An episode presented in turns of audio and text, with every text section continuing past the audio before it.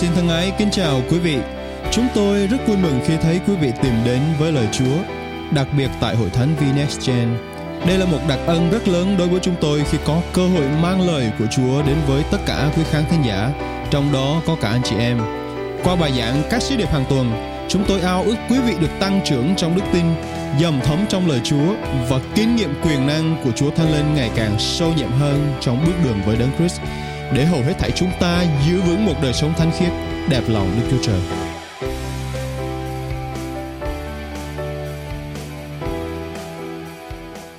Cảm ơn Chúa, tôi rất là hào hứng bởi vì đây là một series mà không những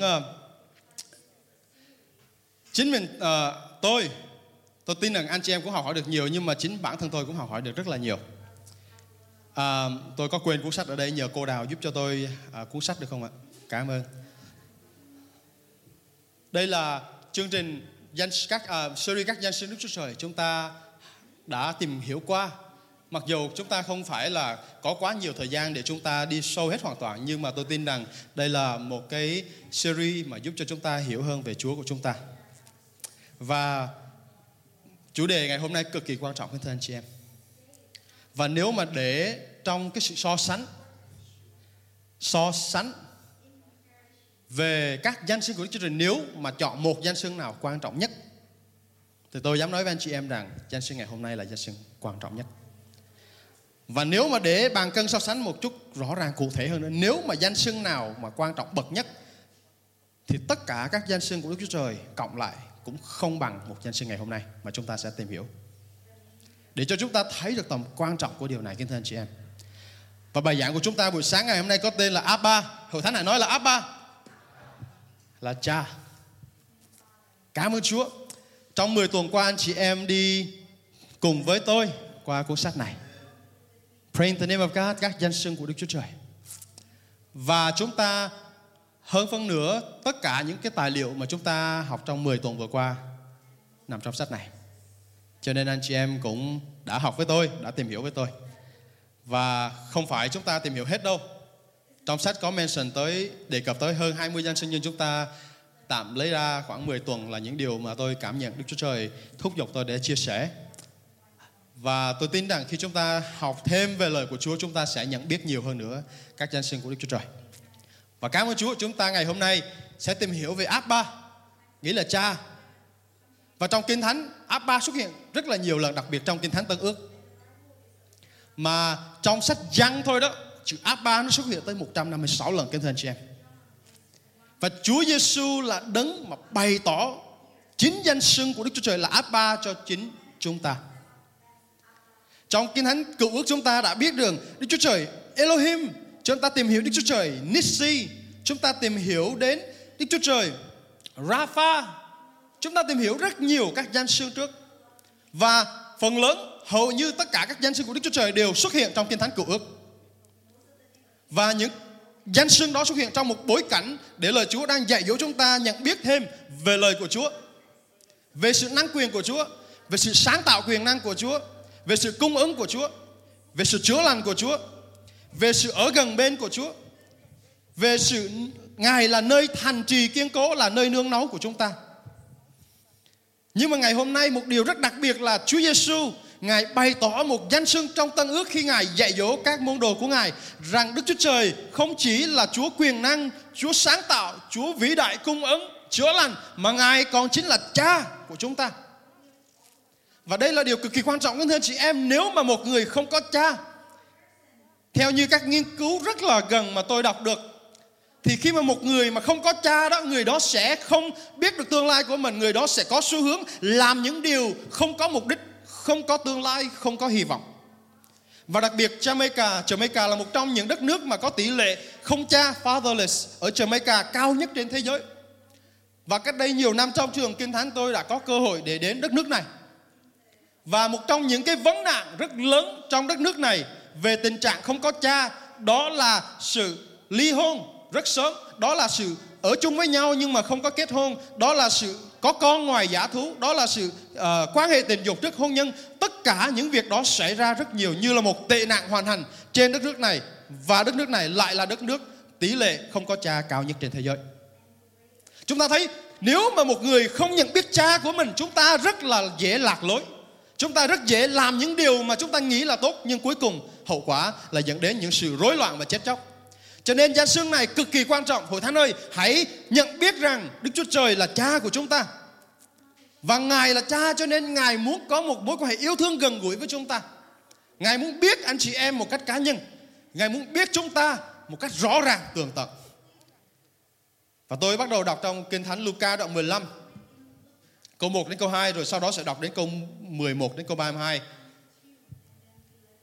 Anh chị em hãy cùng nhau theo dõi câu chuyện này. Có lẽ nhiều người trong chúng ta đã biết đến câu chuyện này. Tuy nhiên, xin Chúa Ngài khai phóng cho tâm trí chúng ta, để chúng ta nhận biết Ngài sâu sắc hơn nữa buổi sáng ngày hôm nay. Amen không thưa hội thánh? Luca đoạn 15 câu 1 câu 2. Bấy giờ tất cả những người thu thuế và kẻ có tội đến gần Đức Chúa Giê-xu để nghe Ngài giảng. Những người Pha-ri-si và các thầy thông giáo phàn nàn rằng người này tiếp những kẻ tội lỗi và ăn uống với chúng. Đến câu 11, Ngài lại kể tiếp: Một người kia có hai con trai, người em nói với cha: Thưa cha, xin chia phần cho con, xin chia phần tài sản thuộc về con. Và người cha đã chia gia tài cho chúng. Chẳng bao lâu người em thu tóm hết tất cả của cải và đi đến một nơi xa. Ở đó nó ăn chơi phóng đảng, phung phí tài sản mình. Khi đã tiêu sạch của rồi, trong xứ xảy ra một nạn đói lớn và nó bắt đầu lấm vào cảnh túng thiếu. Nó phải đi làm mướn cho một người dân bản xứ và bị sai ra đồng chăn heo. Nó ước ao lấy vỏ đậu của heo mà ăn cho no, nhưng chẳng ai cho. Bây giờ nó mới tỉnh ngộ tự nhủ: Biết bao nhiêu người làm mướn cho cha ta được ăn bánh dư dật, mà ở đây ta phải chết đói. Ta sẽ đứng dậy trở về cùng cha và thưa với cha: Cha ơi, con đã phạm tội với trời và với cha, không xứng đáng gọi là con cha nữa. Xin cha xem con như người làm thuê của cha vậy. Nó liền đứng dậy trở về với cha mình. Nhưng khi còn ở đàng xa, người cha thấy nó thì động lòng thương xót, chạy ra ôm lấy cổ mà hôn. Người con thưa với cha: Cha ơi, con đã phạm tội với trời và với cha, chẳng còn xứng đáng gọi là con của cha nữa. Nhưng người cha bảo các đầy tớ: Hãy mau lấy áo tốt nhất mặc cho nó, đeo nhẫn vào tay, mang giày vào chân. Hãy bắt con bê mập làm thịt. Chúng ta hãy ăn mừng, vì con ta đây đã chết mà bây giờ lại sống, đã mất mà bây giờ lại tìm lại được. Rồi họ bắt đầu ăn mừng. Bây giờ người con cả đang ở ngoài đồng. Khi về gần đến nhà, nghe tiếng đàn ca nhảy múa, anh ta gọi một đầy tớ mà hỏi xem có việc gì. Đầy tớ thưa: Em cậu đã trở về và cha cậu đã làm thịt con bê mập, vì ông thấy cậu về được mạnh khỏe. Người con cả liền nổi giận và không chịu vào nhà. Người cha đi ra và khuyên dỗ chàng: Thưa anh, nhưng anh thưa với cha: Cha xem, đã bao nhiêu năm con phục vụ cha, chưa từng trái lệnh cha, mà cha chẳng bao giờ cho con một con dê con để chung vui với bạn hữu. Nhưng khi đứa con kia của cha là đứa đã phung phí hết tài sản của cha với gái mại dâm, rồi trở về thì cha lại làm thịt con bê mập ăn mừng. Người cha đáp: Con ơi, con luôn ở với cha, tất cả của cha là của con. Nhưng đáng phải dọn tiệc và vui mừng, vì em con đây đã chết mà nay lại sống, đã mất mà nay lại tìm được. Trên suy nghĩ của tôi, trên quan điểm của tôi, không có một đoạn Kinh Thánh nào, một dụ ngôn nào mà bày tỏ về tình yêu của người cha rõ ràng như đoạn Kinh Thánh này, kính thưa anh chị em. Và chúng ta nhiều tuần trước có học lời Chúa về đoạn Kinh Thánh này, và chúng ta thấy rất rõ đây là tình yêu của người cha dành cho người con. Mặc dù người con làm những điều bậy bạ, đồi bại, ăn phung phí tất cả những của cải, cuối cùng đi về thất bại, nhưng mà chúng ta cũng thấy rằng tình yêu của người cha là tình yêu vượt qua tất cả những điều đó. Và Ngài đã sẵn sàng, đã chủ động chạy đến và ôm chùm lấy người con đó, chăm sóc người con của mình, xỏ nhẫn vào tay, mang giày vào chân, và làm tất cả mọi việc có thể làm để cho người con của mình được khôi phục, được bình phục, được che phủ sự lóa lồ, sự xấu hổ của mình. Đó là cha của chúng ta, anh chị em. Và chúng ta cũng đã nói về việc mà cha của chúng ta yêu thương chúng ta, và tất cả chúng ta không khác gì là người con hoang đàng đó. Mỗi chúng ta không ai hơn thua gì nhau cả, anh chị em ơi. Có thể có người tin Chúa trước, có thể có người học biết được lời Chúa hơn vài ba câu. Chúng ta không hơn người anh em của chúng ta. Chúng ta đều là những người con hoang đàng. Và cha của chúng ta là đấng bày tỏ tình yêu thương của Ngài cho tất cả chúng ta, cũng như cho chính người con hoang đàng mà chúng ta có và nghe, đọc và nghe trong đoạn Kinh Thánh vừa rồi. Giáng sương này chúng ta sẽ cùng tìm hiểu Abba là cha thiên đàng. Ngài muốn bày tỏ điều đầu tiên của chúng ta, đó là một mối quan hệ chứ không phải tôn giáo. Anh chị em hãy nói là một mối quan hệ. Cốt lõi của tin lành mà chúng ta tin, cốt lõi của tất cả những điều mà Kinh Thánh dạy là một mối quan hệ, kính thưa anh chị em. không phải là tôn giáo. Và mối quan hệ đó là mối quan hệ với ai? Mối quan hệ đó có phải là mối quan hệ giữa xác thịt con người với nhau không? Có phải là mối quan hệ mà chúng ta với những người thân của mình không? Chúng ta đang nói về mối quan hệ với Cha Thiên Đàng của chúng ta. Chúng ta thấy trong câu 20, người con trai hoang đàng này, nó liền đứng dậy trở về với cha mình. Nhưng khi còn ở đàng xa, người cha thấy nó thì động lòng thương xót, chạy ra ôm lấy cổ nó mà hôn. Và anh chị em có nhận biết được đây là một hình ảnh đầy tràn tình yêu thương không? Người cha trong phân đoạn Kinh Thánh này đó, thật sự mà nói, đoạn Kinh Thánh này đã làm rất ngạc nhiên những người lần đầu tiên nghe đến lời Chúa. Anh chị em có biết tại sao ngạc nhiên không? Tại vì nhiều người khi mà họ nghĩ rằng á, cái người con hoang đàng mà trở về mà thất bại, thua lỗ, trở về mà bại hoại như vậy đó, thì chắc nhiều người nghĩ ồ, người cha này sẽ ra mắng nhiếc, sẽ chửi rủa, sẽ phán xét người cha của người con của mình. Nhưng mà khi mà người đọc bắt đầu đọc đến đoạn Kinh Thánh này và thấy rằng ủa, từ đằng xa người cha đã chạy chồm ra rồi, không phải là cầm theo cái roi hay cái đùi nha anh chị em, nhưng mà giang tay và ôm lấy con của mình, hôn lấy con của mình. Như thế là người con của mình là một người con yêu thương, tốt lành. Và đoạn Kinh Thánh này đã làm ngạc nhiên những người đọc lần đầu tiên khi họ đọc đến đoạn Kinh Thánh này. Trong con mắt của người đời chúng ta sẽ có những đối xử hoàn toàn có thể ngược lại với đoạn Kinh Thánh chúng ta đọc. Mà anh chị em có biết không, trong truyền thống của người Trung Đông là bối cảnh mà chúng ta đọc đoạn Kinh Thánh này, trong bối cảnh mà chúng ta đang học về đoạn Kinh Thánh này, khi mà người cha chạy ra ôm choàng lên người con, đây là một điều không thể xảy ra đối với người cha Trung Đông. Những người cha Trung Đông họ mặc áo dài tới xuống bàn chân, họ che phủ tất cả những cái sự lóa lồ ở thân thể của mình. Và một người cha phương Đông là một người cha truyền thống, một người cha được tôn trọng, một người cha mà khi mà người ta nhìn vào, người ta có cái sự uy nghi tôn trọng. Và đối với người Trung Đông, văn hóa của họ, người cha không có chạy ở nơi công cộng, nơi đông người, nơi ngoài đường. Đó là một điều đáng bị khinh bỉ và sỉ nhục đối với một người đàn ông là một người cha trong Trung Đông. Và đây là điều cực kỳ quan trọng. Nhưng mà Kinh Thánh nói rằng người cha này chạy đến với con của mình. Người cha này chạy đến không phân màng đến sự bị sỉ nhục, bị khinh khi gì cả, vượt qua những sự rào cản, những cái điều mà có thể thế gian sẽ chỉ trích, thế gian sẽ khinh bỉ. Người cha này chạy đến với con của mình một cách tự do, nơi ngoài đường, nơi công cộng, để bày tỏ tình yêu thương của Ngài. Đó là cách mà Abba Cha Thiên Đàng đối đãi với chúng ta, các anh chị em. Chúng ta đáng sự trừng phạt, nhưng Ngài đã bao phủ và che lấp chúng ta. Ngài bao phủ và che lấp chúng ta bằng tình yêu của Ngài. Cha Thiên Đàng Ngài muốn một cái sự gần gũi, mật thiết với chúng ta. Có khi nào chị em nghĩ tới chữ gần gũi là như thế nào không? Gần gũi là gì?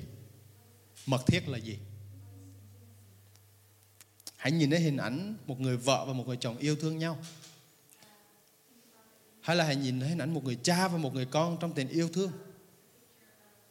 Hãy nhìn thấy một hình ảnh mà hai người họ trò chuyện với nhau, gần gũi nhau, thân mật nhau. Có người nói, có người nghe, có người hỏi, có người trả lời. Và đó là một mối quan hệ gần gũi, mật thiết. Chúng ta yêu cha của mình và chúng ta muốn có một mối quan hệ với cha của mình. Đó không phải là tình yêu đơn phương, các anh chị em. Nhiều người trong chúng ta đến với Chúa chưa kinh nghiệm được sự gần gũi này. Chúng ta đến với Chúa, chúng ta cần phải nghe được lời của Ngài, nghe tiếng phán của Ngài. Chúa của chúng ta không quan trọng chúng ta thất bại hay thành công. Sự bất toàn của chúng ta có lớn đến cỡ nào đi nữa, Ngài vẫn có thể không bao giờ nản lòng với chúng ta. Cho dù anh chị em bị thất bại, bị ruồng bỏ, cha của chúng ta không bao giờ ruồng bỏ chúng ta. Anh chị em có nghĩ là cha chúng ta có khi nào như một ông thần không? Ông thần là có thể là xin cái gì thì cho cái đó, và muốn ao ước cái gì thì chúng ta xin Ngài. Cha chúng ta không phải là ông thần. Có những người ngày xưa mà chúng ta thấy ở trong văn hóa đất nước chúng ta, nhiều người thờ cúng và đến với ông thần của mình và lạy và bái và dâng những cái của dân, rồi xin ông thần ban phước phù hộ cho mình. Rồi ông thần nói gì không quan tâm, miễn sao là cái điều mình xin được nhập xong.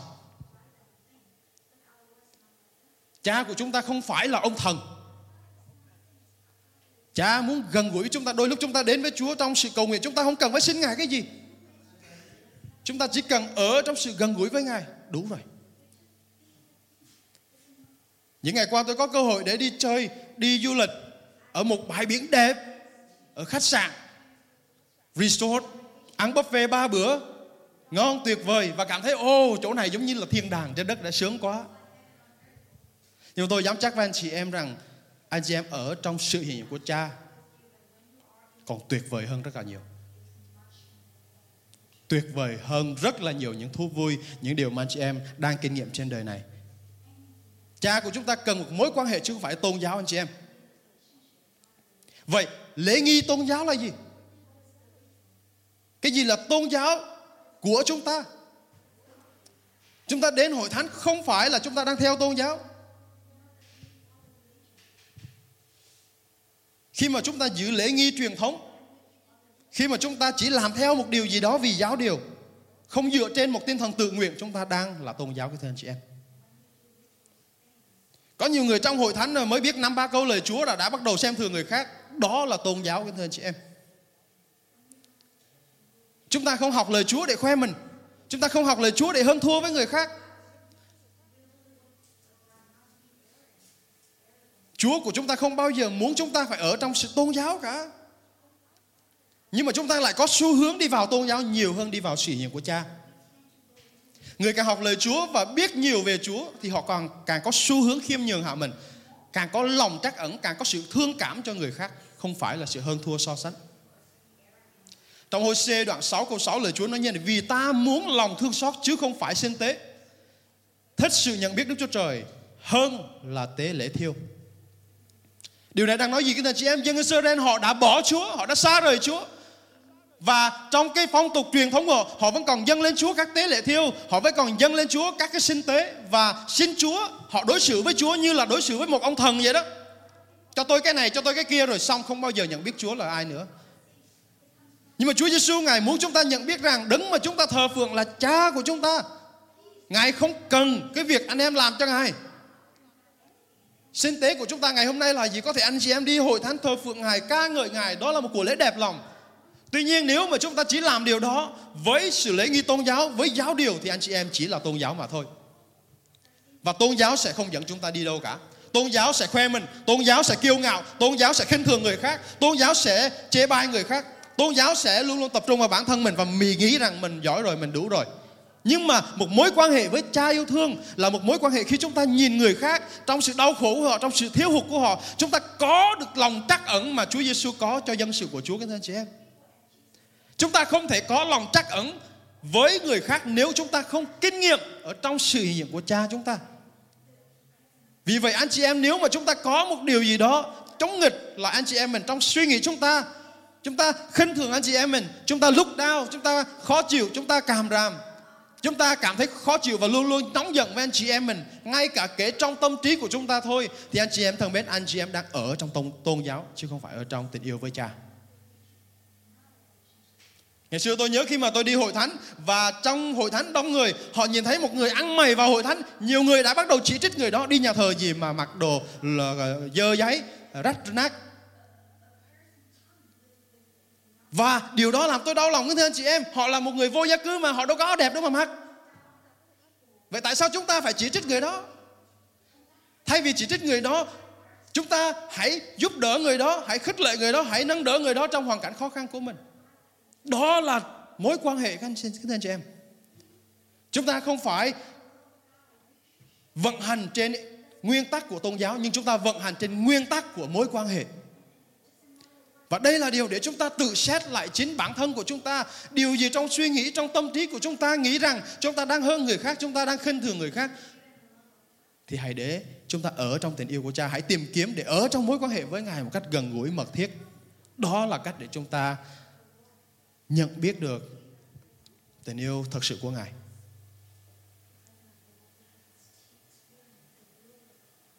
Xin Chúa Ngài giúp cho chúng ta để chúng ta xây dựng mối quan hệ với Cha Thiên Đàng của chúng ta gần gũi hơn.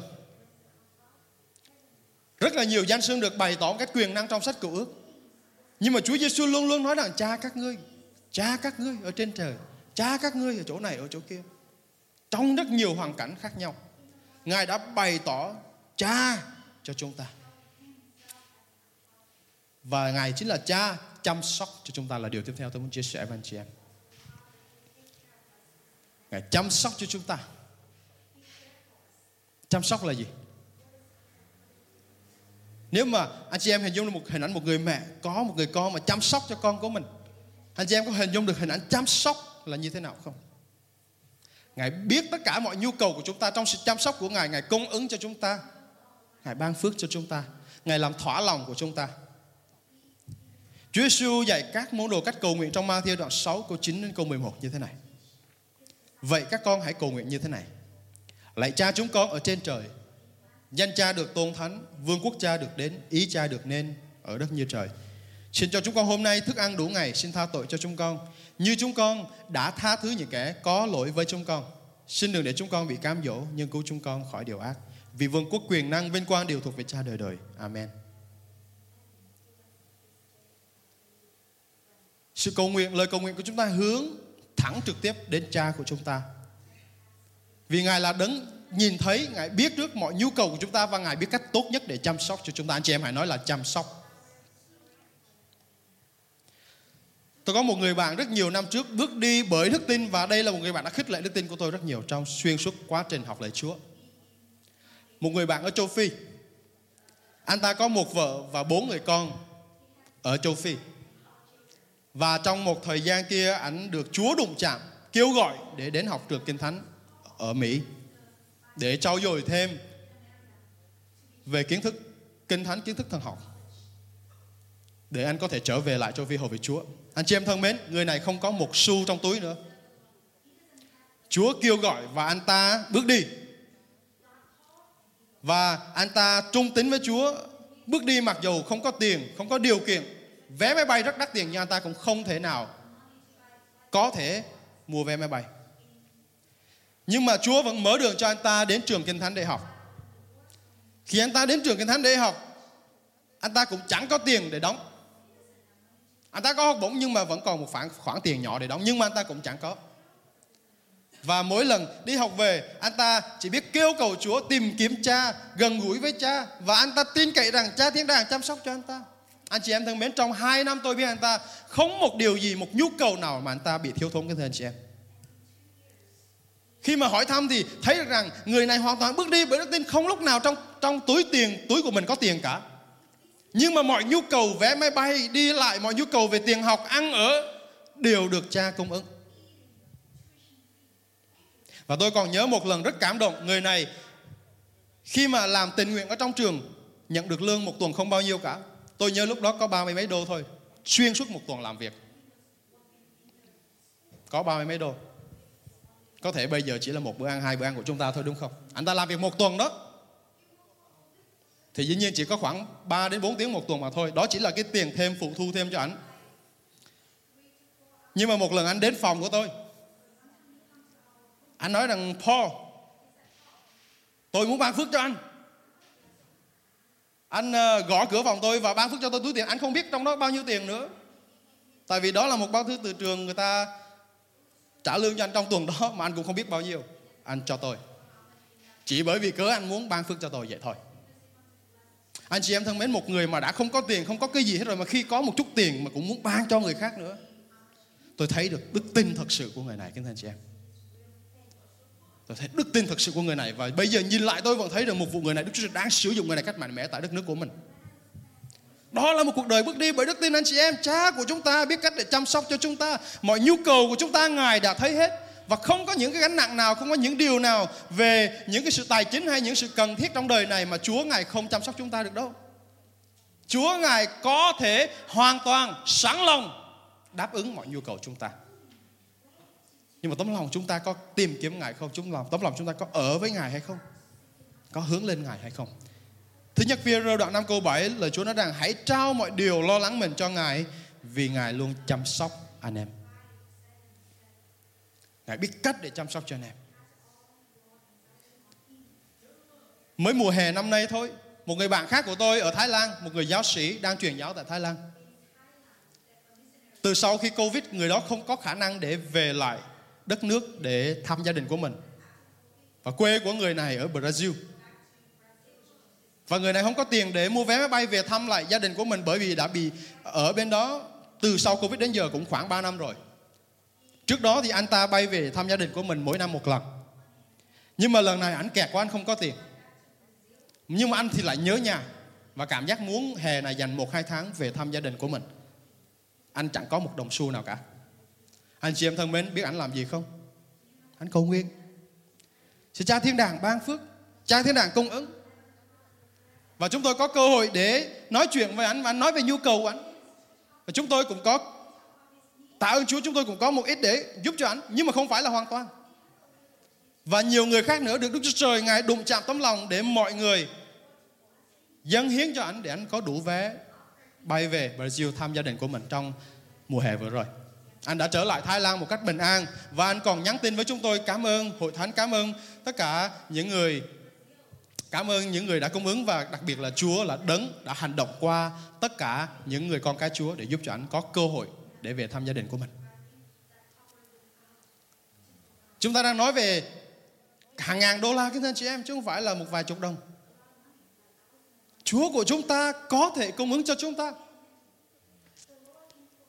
Nhưng mà Ngài, trước khi cung ứng cho chúng ta, Ngài muốn tìm thấy đức tin của chúng ta. Ngài muốn nhìn thấy tấm lòng của chúng ta có muốn đến với Cha của chúng ta không, hay là chúng ta tự làm theo ý riêng của mình. Và những câu chuyện này xảy ra hàng ngày đối với những người tin cậy Chúa trên đất này, kính thưa anh chị em. Chúa Giê-xu một lần kia khi mà Ngài nói rằng hãy nhìn xem các hoa huệ ngoài đồng, hãy nhìn xem các chim trời, dù chúng không gieo, không gặt, chúng không làm việc vất vả, chúng không phải làm công khó nhọc, nhưng mà Cha Thiên Đàng vẫn ban phước cho chúng. Vua Salomon có mặc đẹp cỡ nào cũng không thể đẹp như các hoa huệ ngoài đồng. Vậy Chúa Giê-xu nói rằng chúng ta hãy đừng có lo lắng, nhưng mà trong điều đó hãy đến với Cha. Không phải là chúng ta chỉ cầu nguyện với Chúa một cách như là ông thần, như là lý thuyết để Chúa ban phước cho chúng ta mà thôi. Nhưng Chúa Giê-xu, Ngài đang dạy một điều rất quan trọng cho chúng ta là để chúng ta tập trung đến Ngài, tìm kiếm ở trong sự hiện diện của Ngài để chúng ta được gia tăng mối quan hệ với Cha Thiên Đàng của chúng ta, các anh chị em. Ngài chăm sóc được cho chim trời, Ngài chăm sóc được cho hoa huệ ngoài đồng. Ngài hoàn toàn có thể chăm sóc được cho anh chị em. Và Chúa Ngài còn chăm sóc chúng ta tốt hơn thế nữa, các anh chị em. Cha yêu hết thảy chúng ta. Cho nên nếu mà chúng ta đến hội thánh mà chúng ta chỉ làm những việc của tôn giáo, chúng ta chỉ ngồi nghe về thông tin và nhận biết thông tin mà không kinh nghiệm sự sống và sự mặc khải của Ngài, tất cả mọi điều đó đều là như luống công, hư không trước mặt Đức Chúa Trời. Nếu mà đây là điều mà chúng ta không kinh nghiệm được, kính thưa anh chị em, chúng ta sẽ không kinh nghiệm được Đức Chúa Trời của chúng ta là ai một cách thật sự. Ngài ao ước để chúng ta chạy đến với Ngài để xây dựng mối quan hệ đó với Chúa của chúng ta. Và ba điều đầu tiên điều tiếp theo tôi muốn chia sẻ với chị em, đó là Ngài biết chương trình cho mỗi chúng ta. Chương trình đó là một cái kế hoạch mà Ngài có kế hoạch cho mỗi cuộc đời của chúng ta. Để làm việc thành công thì ai trong chúng ta cũng cần phải lên kế hoạch, đúng không? Các nhà doanh nhân thành đạt nổi tiếng ở trên thế giới chia sẻ rất là nhiều điều trong sách của mình. Là một trong những yếu tố tác động trực tiếp để giúp một người thành công, đó chính là khả năng lên kế hoạch. Nếu mà chúng ta không có kế hoạch, giống như là một người khi mà xây một căn nhà mà không có bản vẽ vậy đó. Nếu mà chúng ta không có kế hoạch thì chúng ta sẽ không đi đâu tới đâu cả. Chúng ta không phải là hứng lên rồi làm. Tại vì chúng ta sẽ cứ ở mãi trong tình trạng của chúng ta. Và kế hoạch là cách mà Đức Chúa Trời Ngài giúp cho chúng ta bày tỏ cái mục đích sống của chúng ta. Và Kinh Thánh nói rằng Cha Thiên Đàng của chúng ta có kế hoạch cho chúng ta, Ngài có chương trình cho chúng ta. Ngay cả việc đi chơi thôi, đôi lúc chúng ta cũng cần lên kế hoạch, các anh chị em. Biết vì sao không? Nhiều khi đi chơi mà không lên kế hoạch đó, tiêu tiền một hồi không hết, tiêu tiền hết rồi không còn tiền trong túi. Rồi cuối cùng nghèo luôn. Đi chơi thôi mà cũng cần lên kế hoạch nữa, không thôi là vô shopping mall là mua hết. Kế hoạch rất là quan trọng với mỗi chúng ta. Trong cuộc đời nó có những kế hoạch nhỏ trong thời gian ngắn, đồng thời nó cũng có những kế hoạch lớn hơn trong thời gian dài hơn. Abba Đức Chúa Trời đã hoạch định cho mỗi một chúng ta kế hoạch tốt lành nhất, kế hoạch mà có cho cả cuộc đời của chúng ta trên chuỗi ngày sống trên đất này, kính thưa anh chị em. Ngài đã vạch ra chương trình tốt nhất cho mỗi một chúng ta. Ngài vạch ra chương trình tốt nhất cho anh chị em và cho tôi. Jeremy đoạn 20, 29 câu 11, Đức Giê-hô-va phán: vì chính ta biết chương trình mà ta hoạch định cho các con, đó là chương trình bình an chứ không phải tai họa, để ban cho các con một tương lai và một hy vọng.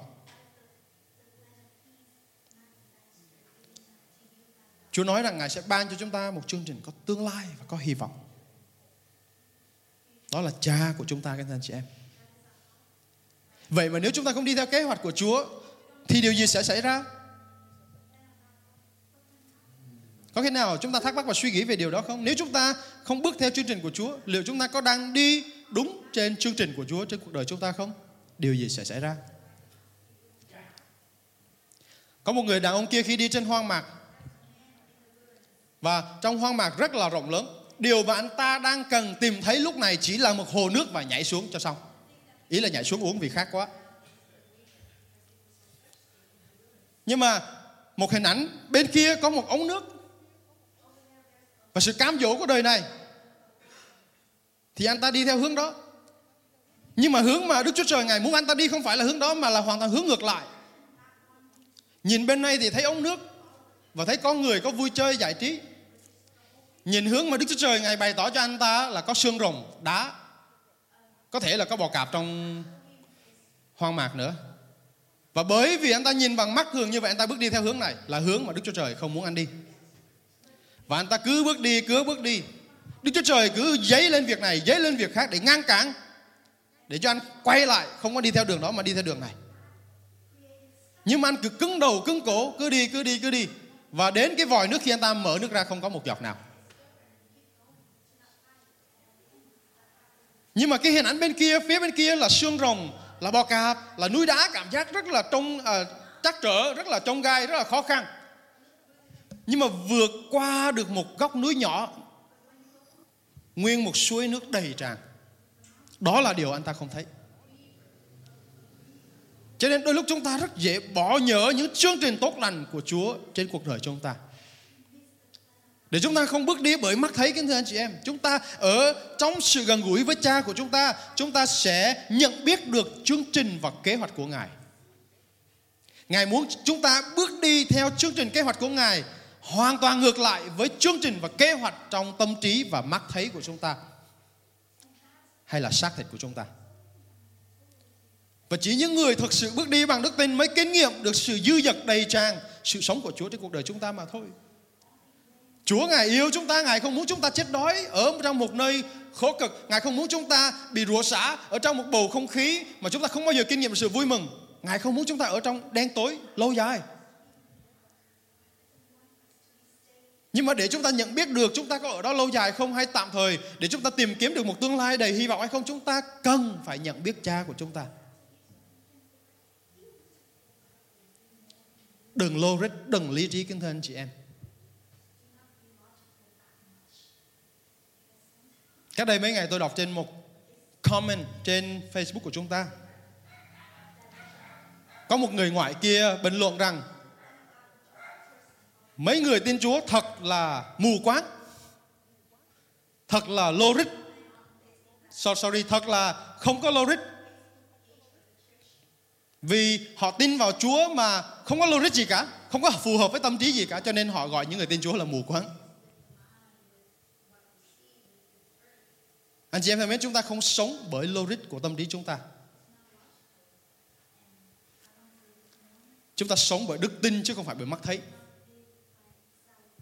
Đức tin đôi lúc nó hoàn toàn mess up, hoàn toàn ngược lại với cái logic của chúng ta, suy nghĩ chúng ta.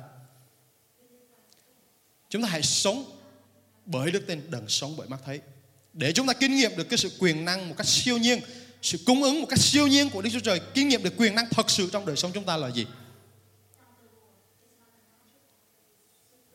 Nếu mà chúng ta còn bước đi bởi mắt thấy là bởi vì chúng ta chưa gần gũi Cha chúng ta đủ. Và vì Chúa Giê-xu Ngài biết rằng nếu mà chúng ta tập trung vào Cha của chúng ta sẽ thành công, chúng ta sẽ nhận biết Ngài và vượt qua những thách thức cuộc đời này. Bởi vậy, Ngài luôn luôn hướng chúng ta đến Cha của mình. Chúa Giê-xu không dạy cho tất cả người ta là hãy tin Chúa đi để được giàu có, hãy tin Chúa đi để được thỏa mãn xác thịt. No, không có điều nào trong Kinh Thánh Chúa nói điều đó cả. Và trên thực tế, những cái sự giàu có, những sự thỏa mãn xác thịt lại là những con dao hai lưỡi. Ban đầu có vẻ như là tốt đối với chúng ta, nhưng nó sẽ hủy hoại đời sống của mỗi một chúng ta. Chúng ta sẽ không trở tay kịp. Nhưng mà nếu chúng ta có mối quan hệ gần gũi với Ngài, chúng ta sẽ nhận biết được đường lối của Ngài, chúng ta sẽ nhận biết được chương trình của Ngài trên cuộc đời chúng ta. Kính thưa anh chị em, và anh chị em hãy học cách để nhận biết chương trình của Ngài. Chúng ta hãy đến với Chúa và nói rằng: Cha ơi, chương trình của Cha dành cho con là gì? Cha ơi, con đang lạc lối, con đang không biết phương hướng của mình. Cha ơi, xin bày tỏ cho con chương trình của Ngài là gì. Anh chị em thân mến, anh chị em bước đi theo chương trình của Cha Thiên Đàng chúng ta, sự vui mừng đầy trọn của Ngài sẽ bao trùm và luôn luôn được đầy dẫy thể hiện trên cuộc đời chúng ta. Anh chị em sẽ kinh nghiệm sự sống một cách trọn vẹn trong Ngài. Thi Thiên đoạn 103 câu 13-14, lời Chúa nói như thế này: như người cha thương xót con mình thế nào, Chúa thương xót những người kính sợ Ngài cũng thế ấy. Vì Ngài biết rõ chúng ta được dựng nên bằng những gì, Ngài nhớ lại rằng chúng ta được dựng nên bằng bụi đất.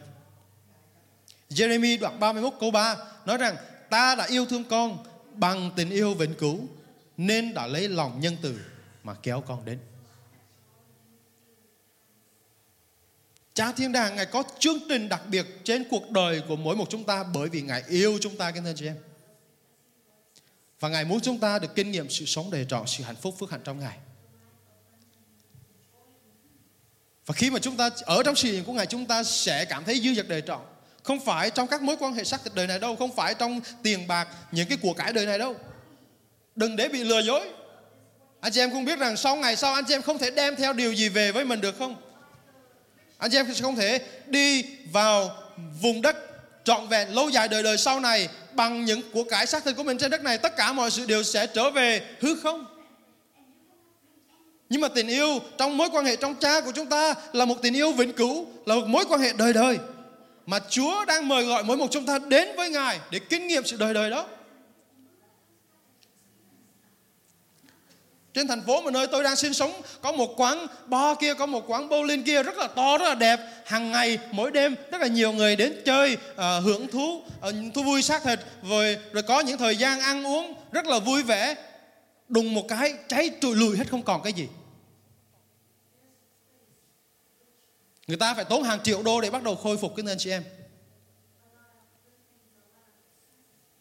Chúng ta thấy khi mà chúng ta tìm kiếm những điều của đời này, chúng ta không thể mang theo được điều gì đi theo chúng ta lâu dài được. Hãy tìm kiếm Cha của chúng ta. Ngài đảm bảo cho chúng ta sự lâu dài, sự bền bỉ, vì Ngài biết chương trình tốt lành cho chúng ta. Và chương trình đó mang tính vĩnh cửu đời đời, kính thưa anh chị em, chứ không phải là sự tạm bợ trên cuộc đời của chúng ta. Vì vậy không còn điều gì tuyệt vời hơn khi chúng ta được kinh nghiệm Abba, Cha Thiên Đàng trên cuộc đời chúng ta.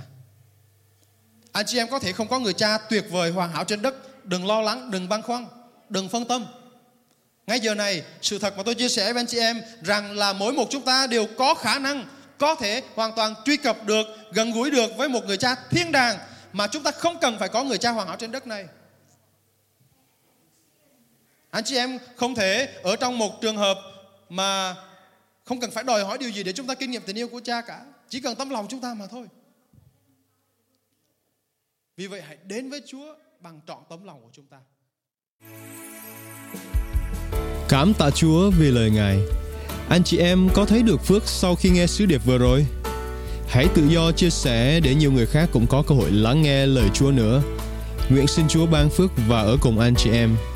Hẹn gặp lại trong sứ điệp tiếp theo.